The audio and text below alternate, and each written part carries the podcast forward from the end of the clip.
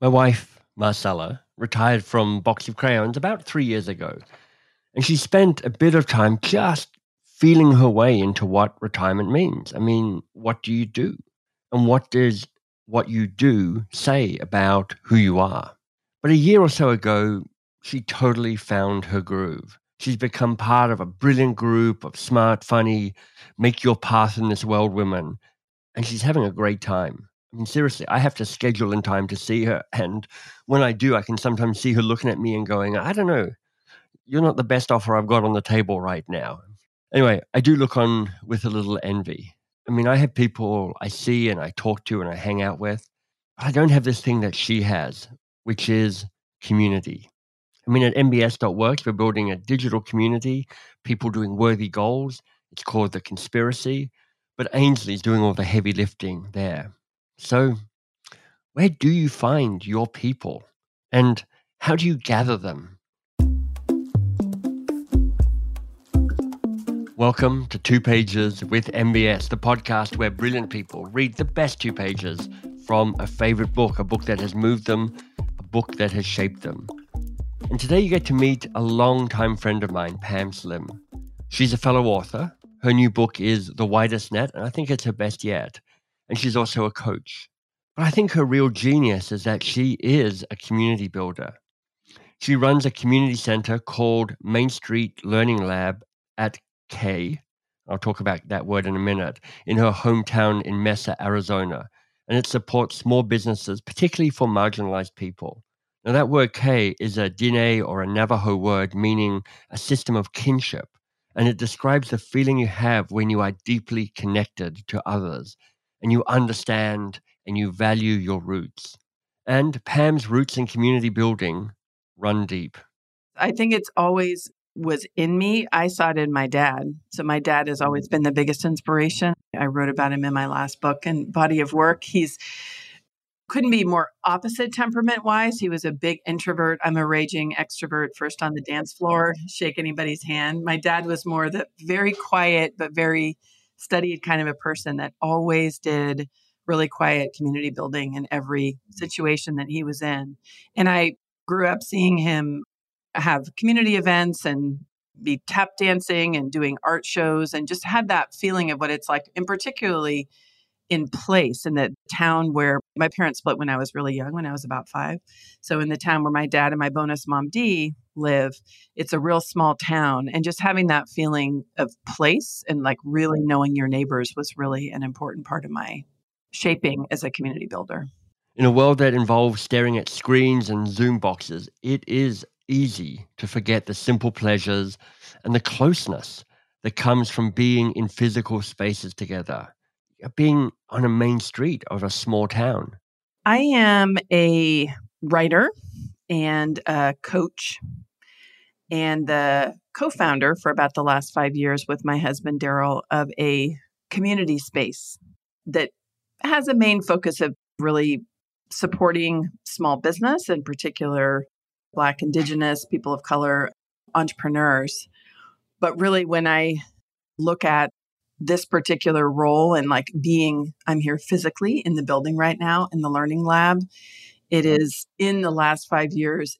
That probably is the most essential part of myself as I look at everything that I have done is being somebody who is deeply moved and connected with community.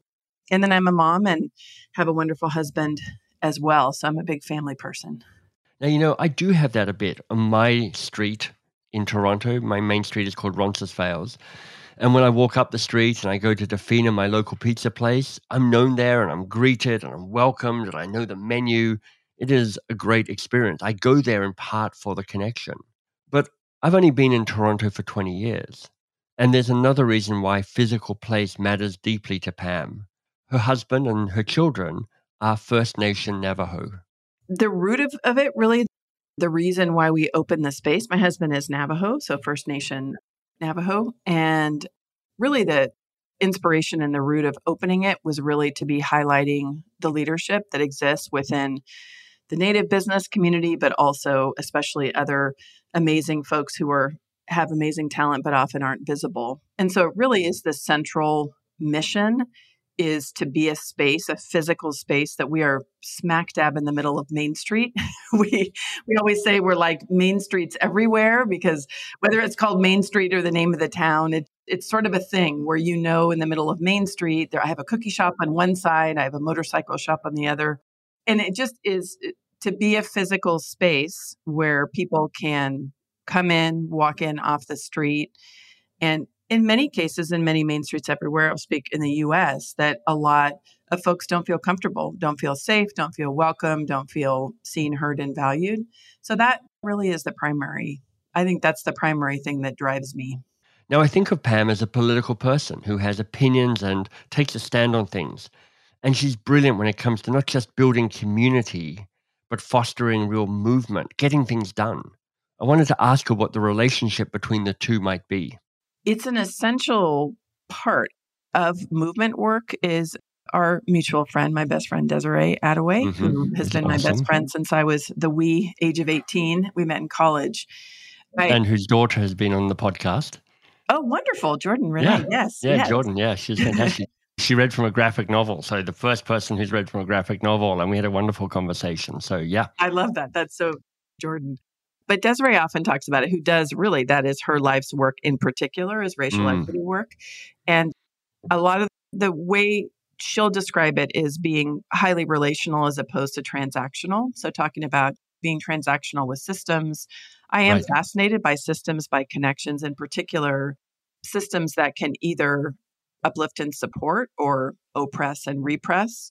Right. And so we can be very analytical transactional with systems of saying like yeah there's a huge pay equity gap yes there are right. absolutely broken hiring practices that actively discriminate but when it comes to doing the work with people within the system is being mm. relational in that way there is that foundation of values of ethics of really having an approach to looking at doing the work mm. that mm. involves to me a very deep level of self-awareness of being able to practice every element of growth mindset, being open minded, not taking things personally, but yeah. also really feeling the humanity in others in order to really do this work. It's just an essential part. Such an important connection. You know, being able to understand how change happens at a systemic level is critical. Yeah. But it can also feel overwhelming, which is like it's beyond me and it's an inhuman thing. That's what systems are, really and you're making that connection between the humanity of community, how it feeds movement, that can actually change the inhumanity of systemic issues. Yeah. Well, you know, as a coach, any coach is listening all day, every day, right? We're trying to find ways to help mm. people reconstruct, build, create things that are bigger and systemic, but doing it through that very human experience. Of creative motivation and getting yeah. ourselves aware of the story that we're telling ourselves about it, the way we understand the importance of making the change, the way that we feel motivated to move forward. Mm. All of that is that essence of emotional connection and, for some people, spiritual connection to the work itself.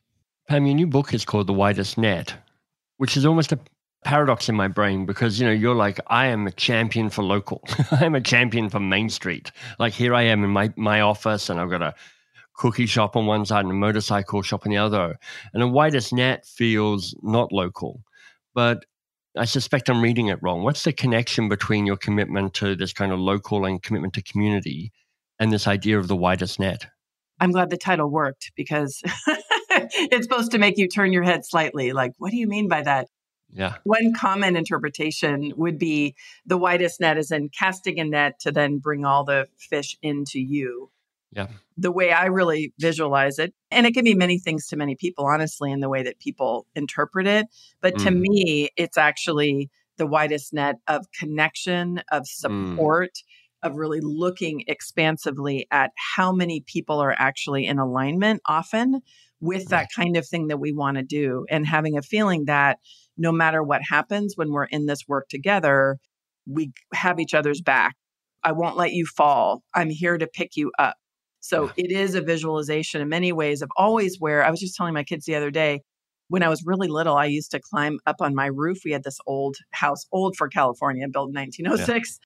But I used to climb on the roof and look at the stars and just have this feeling of expansiveness mm. and really like this connection. And it is expansive connection. The connection yeah. is deeply personal and can be deeply local, but yeah. the feeling it has is very much like wide. yeah, yeah. to, be, to yeah. use a, a word from the title. yeah, beautiful. Look, I know we're going to come back to talk a bit more about the book, but tell me about the book you're choosing to read from. I am choosing to read from a book that saved my writer's life. I was writing uh, my first book, Escape from Cubicle Nation, and that is Bird by Bird by Anne Lamott. Yeah, such a good book. Keeps its place on my shelf so many years later, whenever I need it, every time I come back to it. It's very nourishing. What was it? You know what? I think that's probably the introduction we need. I was going to ask you to tell me a bit more about the book, but you've said it all, which is like trying to write, which is for anybody who's an author, you already know the misery of trying to write a book. And for anybody who's not an author, however bad you think it is, it's worse mm-hmm. than that. There's moments of doubt and confusion. But it's not actually, this is a book that's not just about writing, it's about feeling stuck in your life mm. and finding ways to get unstuck around that. So there's so much that's good in this book because it's one of my favorites as well. How did you choose what pages to read? It was hard because there are so many different passages. When I had it with me when I was writing Escape from Cubicle Nation, I would just flip to a page and I would just see what Anne decided to tell me at that particular moment, like a tarot deck or something. Yeah, and that's yeah. kind of how I feel about it. So I looked at it from the lens, just having come through the vortex of writing, of looking at two passages that kind of show both sides of the writing experience. Yes.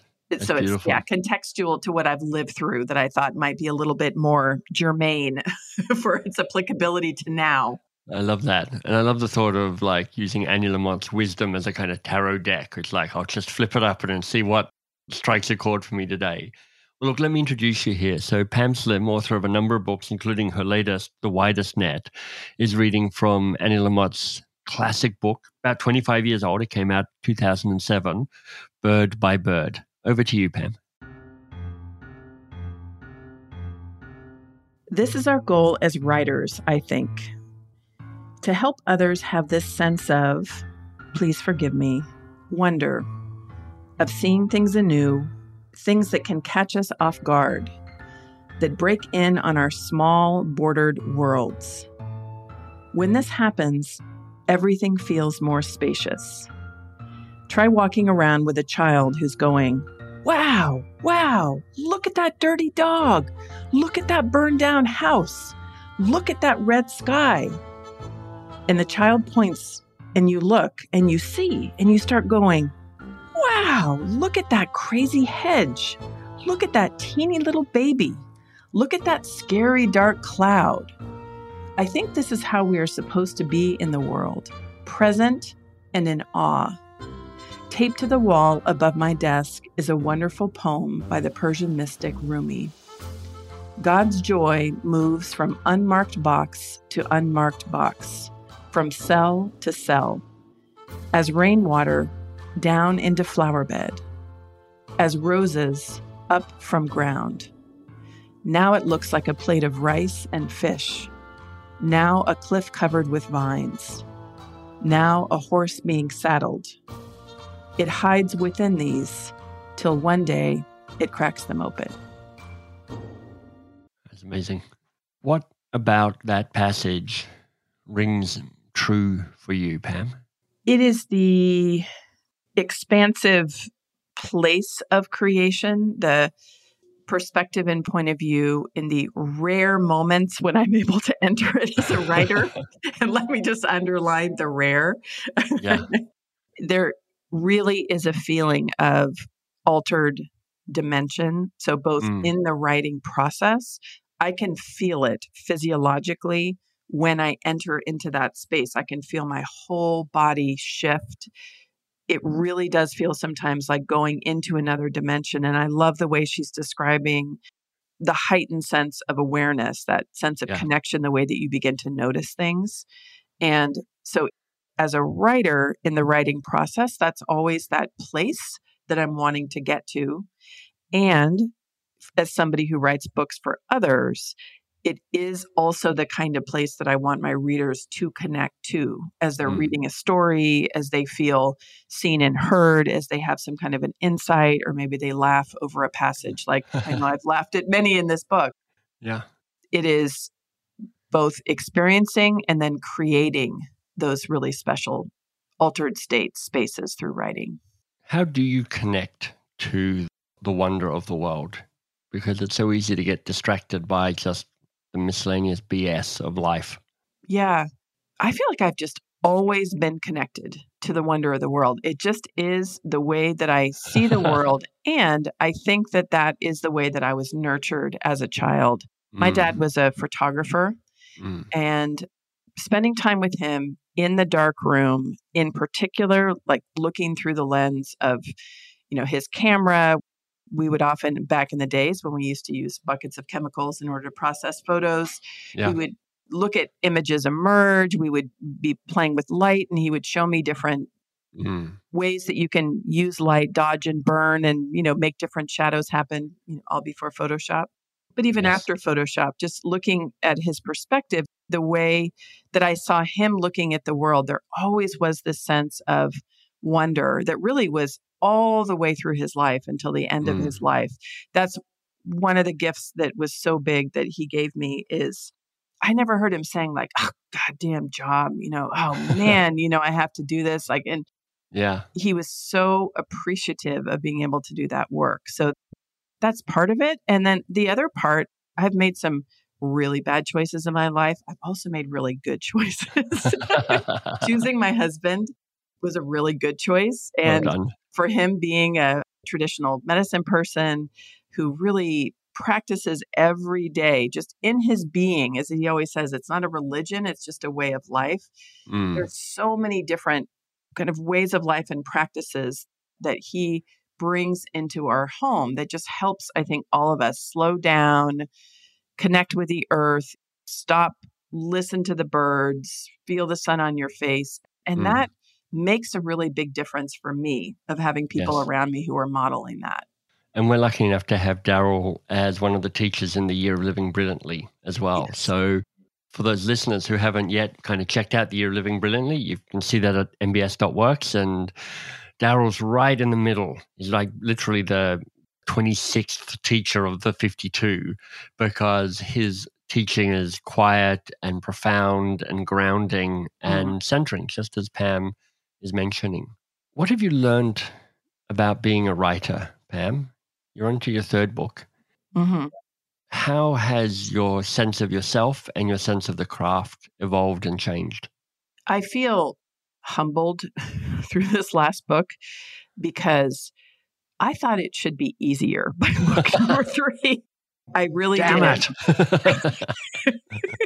Didn't I earn an easier experience? No, it part of it, I think, was writing in the middle of a pandemic. I know mm. many fellow writers that I've talked to. It does feel like every single one of our friends we've ever known who has written wrote just like I did. It's there's a yeah. slew of books coming out, which is wonderful. But it really, I have such appreciation and admiration for, on one hand, how challenging it is to get the right balance of being present, being tuned in, noticing patterns, like waiting for. I always have this feeling for every book that there's this vague outline. There's like first this little whisper of an idea mm. that comes, and then I start to get these vague outlines, go through this super frustrating period where I don't really see how they work. Nobody gets it. I was just telling the story the other day of you, like when I had an early stage connection with my prior publisher for this book. And I think I was crying in the cab. You know, I called you right away from New York, you know, when they rejected me because they didn't get the idea. And, yeah. you know, it was like so frustrating. There's this hard part of it that is trying to understand the what I need to do as a person in order mm. to best like call the book in and mm-hmm. understand conceptually how it is that that whole transformational journey of a book is supposed to happen. Right. And there's dimensions of it, I think, in writing books today, which is first of all, nobody reads books. It's yeah. really hard to get people to read a book from beginning to end. So hard. Really Yeah. hard. And so, and for myself included as a reader. So we need to write it as a writer where there is an arc and there is an interconnection. But to me, Mhm. it's also thinking about each chapter and really each section being something that could be highly useful and applicable. So there's that part of it. And then for the part of it of recognizing eh, the craft of writing, I'm not formally trained as a writer. I always call myself an author practitioner. Like I started writing, writing my blog as a way really to build my business and share my Yeah. ideas. And I've always loved writing, but I'm humbled by how much I don't know and how hard it is sometimes technically to go in and actually do the work. That Mm. said, I do appreciate and acknowledge that it is something that is a gift that I have of after thrashing around for five or six years with an idea of a book, that when I do bring it together in something more like a cohesive narrative, it is something that is useful to help people take action. And that's the kind of thing I'm very appreciative of now that it's Yeah. out of my head. I love that phrase you said around calling the book in. Mhm. You know, it's like that gathering that finally tips into some sort of critical mass that turns into the heart of the idea. Can you tell me a bit more about how you call a book in? Yeah. The first way is in recognizing that there's maybe a core idea that is more than a blog post, essentially. Mm, that something, you know, starts to come over and over where I notice myself talking with people about something or using a particular metaphor. I go back, I think I was talking about watering holes and ecosystems and way back in escape. As I start to look back, I have to do a complete search of my writing. But this particular idea was one that was like Yeah. way back I started to talk about. So there's just a very practical component where I find myself sharing something over and over and then recognizing that there probably are components that I don't really understand. Then there are there's really a practical way of working with the ideas with my Mhm. clients. That's the author practitioner. yeah, yeah. I wish I could just be cute and pithy and sometimes and come up with an idea that everybody's like, that's the greatest big idea ever and sell a million copies like some Yeah. people do. I have to actually know that the ideas work in the real world with real Yeah. people because I write books for my clients and for the general audience that I'm writing the book for. Mm, And that it is a blessing. It is for sure, but it can feel like a curse sometimes because there's just the like writing and reconnecting. Yeah. For this book in particular, there was an element that I I had felt before, but I didn't really feel that was brought to life when I visited my dear friend Hiro Boga, who is Mhm. an amazing teacher, spiritual teacher. I was actually doing some work with her for her business, and I spent a couple of days with her in her home. And as we were working on her business and her approach to things, her traditions come from India originally, as, as does she.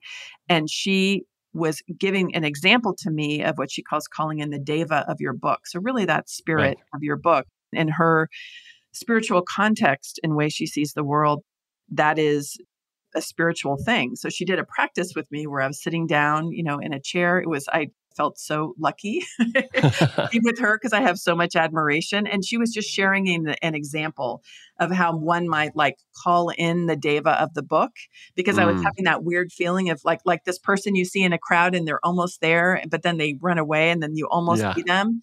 exactly. And so she helped really ground me and just sit with my hand, my palms facing the ceiling, and really call in the deva of that book to say, I'm love that. ready for you.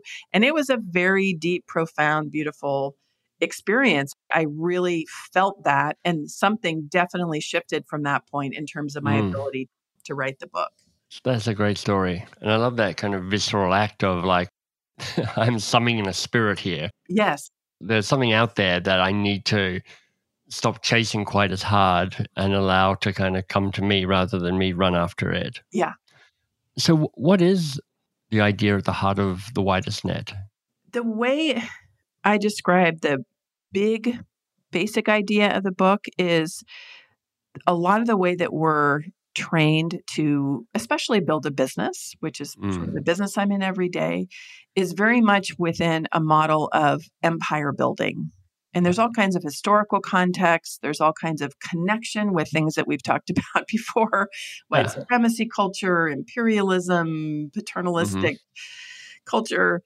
There's a lot of that that is really, really prevalent and celebrated within business mm-hmm. culture. And we actually use terms like building an empire and yeah. have as a central idea of that model that it is our job to be really looking at centering ourselves as the sole expert, as the person who has the answer to something. That if I want to do that, then I have to, first of all, not share anything with you because Michael might, you know, steal my ideas or somebody might find my out best. that he's smarter than me or, you know, cuter as a better podcast, whatever, which is all true. But then so in that view, it very much centers like you pull yourself up from the bootstraps. You are the one mm. person, and you need to share this view with the world that it's about mm. bringing people to you and centering yourself. In the widest net, I believe what is more true for the, my life and for the life of many of my clients is where you really put your customer in the center and mm. our customers who we work with in a variety of different ways, whether we're selling them a product or a service, they already have created an ecosystem. There's a whole ecosystem around them of service providers and events that mm. support mm. them and products and sometimes, you know, formal nonprofit or government programs that are all really aligned in helping them to solve their problem. And so to me, if I'm going to build a business, I would rather be part of this ecosystem, really understand who are these players, and then right. strategically look at how it is that I can be building alliances and finding what I call watering holes, places mm. where other people have already gathered great amounts of perfect, you know, clients and customers where I can be connecting there. And it's just, it has a wider net. In that case, there's yeah. more possibility. So I think it's a more strategic way to build a business. But I also think it's more accurate. And one of the mm. benefits of being in business for 25 years, first as a management consultant for 10 years in Silicon Valley, and then the last 15 as a startup coach, is I've really seen under the hood and behind the scenes of a lot of stuff. And yeah. it is not true that one person or one founder or a couple co-founders are the only ones that really create a business. There can be really yeah. very problematic things that happen in terms of erasing the contribution of people who are helping to build things. And then that reinforces an untrue idea that also mm. reinforces injustice. And so it goes pretty deep for me in terms of why it's important to have an alternative. So I'm the type of person who typically is not decentered, but is quite centered in the middle of things in terms yeah. of how power works. You know, I'm a founder, I'm a successful author or successful-ish author, not to mention the kind of assorted privilege of white male, straight, all of that stuff. I have a pretty full set of cards. Mm-hmm. How do you help somebody like me think about decentering rather than holding onto the center? Everything is about an analysis of the work that you're doing. Mm-hmm. So when you look at your emerging body of work, right? You've gone through different stages for, you know, a big part of how I knew you. It was box of crayons and really being centered. Right now, you're shifting into doing different work. So, depending on that stage of work that you're doing, each person, including yourself, has a specific role that you're analyzing when you look at how you're bringing your gifts and skills to that kind of change you're trying mm-hmm. to make, to that kind of transformation you're trying to contribute to. There is a specific role that you have. And part of it in analyzing the dynamics is just knowing fundamentally, right? You're not the only one. so I'm not sure how you would describe these days, like what yeah. interesting challenges that you're wanting to solve or aspirations you're helping people reach.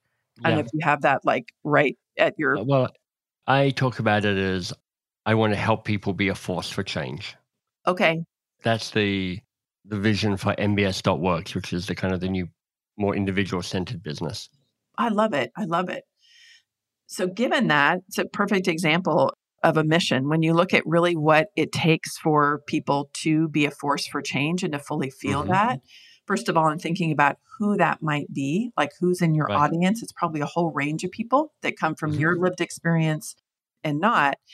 it's going to take so many different players in order to really make that work happen. And there's the craft yeah. of the work as you understand what mm. really is that what are the details of the change what are the different components and within that where is a place where i can play a very important part yeah and so within that then you can see that connection of okay and i know that i need to be connecting with people who have studied movements for years with people who are understanding how change happens in different components of change in different communities yeah. by definition you are part of a system that's making that change which mm. is just decentering you yeah and then within that you can look at how your specific identity might play in different spaces and yeah.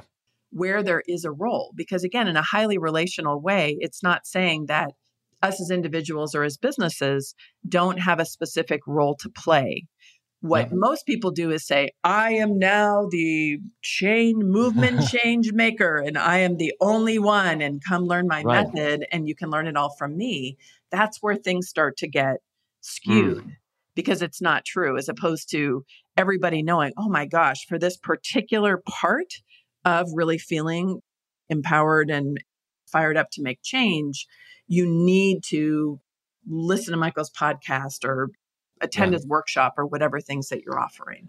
I mean, I understand the need to invite others in to contribute to the work, just on terms of an ability to scale and have the impact that I would dream of having. Yeah. I can't do it all by myself because the older I get, the clearer my limitations and all sorts of ways are. There's still a way that I can do those things that you said to do. And I still think of myself as being at the heart of it or at the top of it. Hmm. Is that just part of being a founder, which is like, look, I'm always going to be the founder, the source of it? Or I think maybe the question I'm trying to ask is where do you see people trying to hold on to things that they might be able to let go of? I see it in it's in a lens. It's kind of the lens mm. and the point of view that you have for the work. And when you mm. look at it in the context of each of our lives and each of our work, when you're looking through the lens of me putting a spotlight at you in your everyday life and the work that you're doing, you yeah. are you have ideas, you're coordinating, you're creating that work. So if you think that is the only lens of what it is that you're doing, then that's all you're going to see. As soon as you expand out and you see within mm. this work that you're doing, there also are these neighbors and people across the way and across the world right. who are doing it as well, then you can recognize that I am actively doing my part in the work. And so, as a person who is a creator, I am creating, connecting, and doing my piece, right. if that makes sense. So that idea is one that not everybody embraces, and that's okay, right? It's a point of view, like any kind of perspective and point of view somebody has about doing work.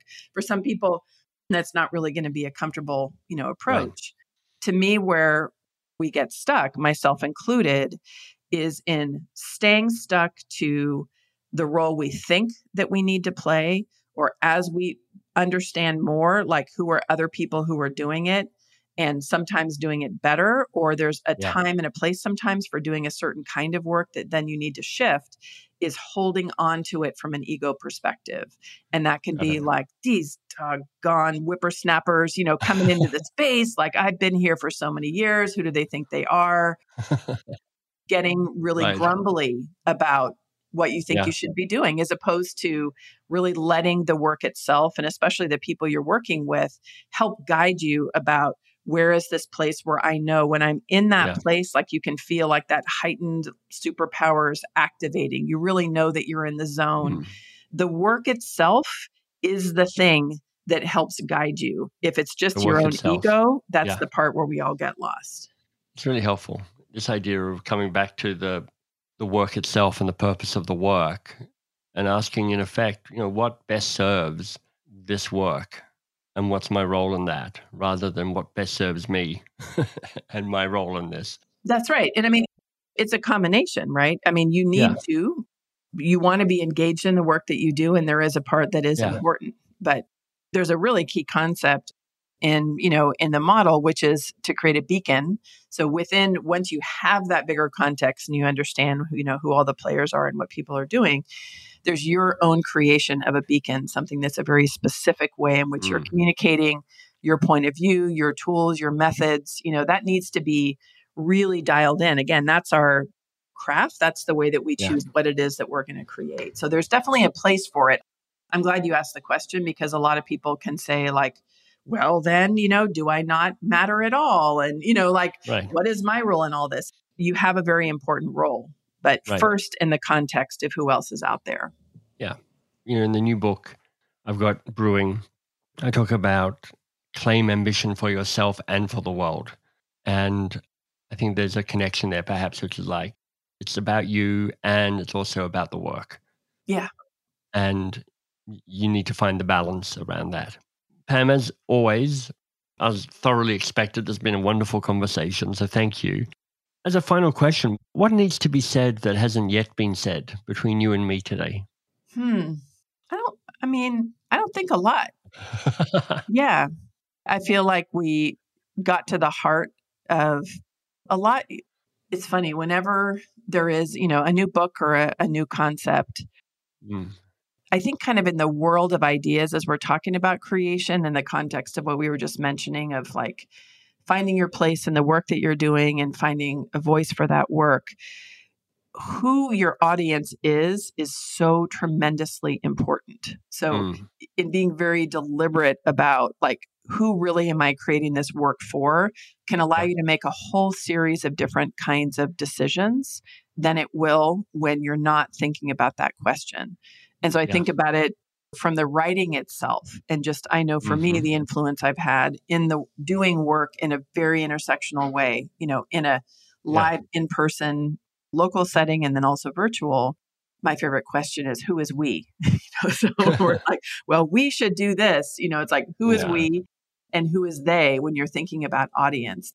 That particular answering that question and understanding that for yourself can help solve and address mm-hmm. a lot of mm-hmm. the other questions that you might have about like what's my role what's important it can look very differently about what your role could be depending upon who it is that's in your audience or within your you know your customer circle so tell me who the audience is for the widest net who have you written that book for i have really written it for my clients and the general characteristic of my clients. So, who really my clients are people who do have ideas about making a significant change mm-hmm. in the world. So, they're practitioners, they're people who have, and it can be anybody from like an artist that's very passionate about bringing their work into the world to many people I work with as service professionals, where they are, you know, data scientists or lawyers or doctors that have a particular point of view but also people who might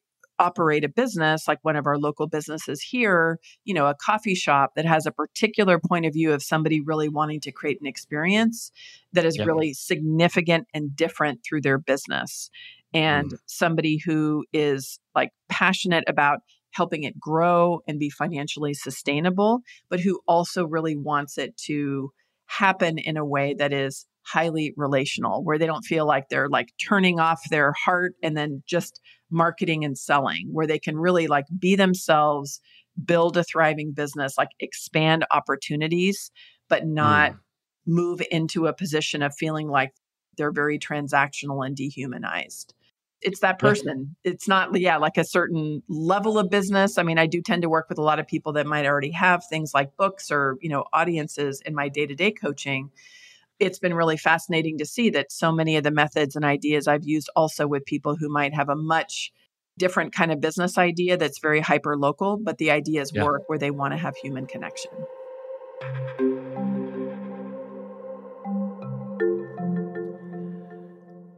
Here's what remains with me after this conversation hands and feet.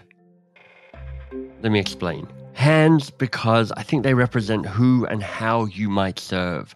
That's really so much the essence of Pam's work. And it speaks to Pam's commitment to find the right person to serve, to help, and to enable. The power of knowing who you are in service to. You know, I think that almost transcends the why that Simon Sinek talks about. I mean, you might find your why, but it becomes real when you connect your why to your who. And feet, because I think that represents where you stand, literally and metaphorically. I mean, in other episodes, we've talked a little bit about the loneliness and isolations. That's, you know, something of a dark tide rising at the moment. But I do think one way to provide light is to connect and to build locally.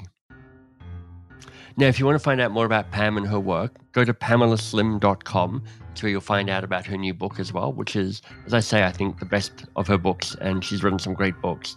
But this is really about how do you just get grounded in terms of who you best serve and how you might best serve them. I'm rereading it. I got to see an early version of it. I'm rereading it now because I'm still trying to figure that out for me a little bit.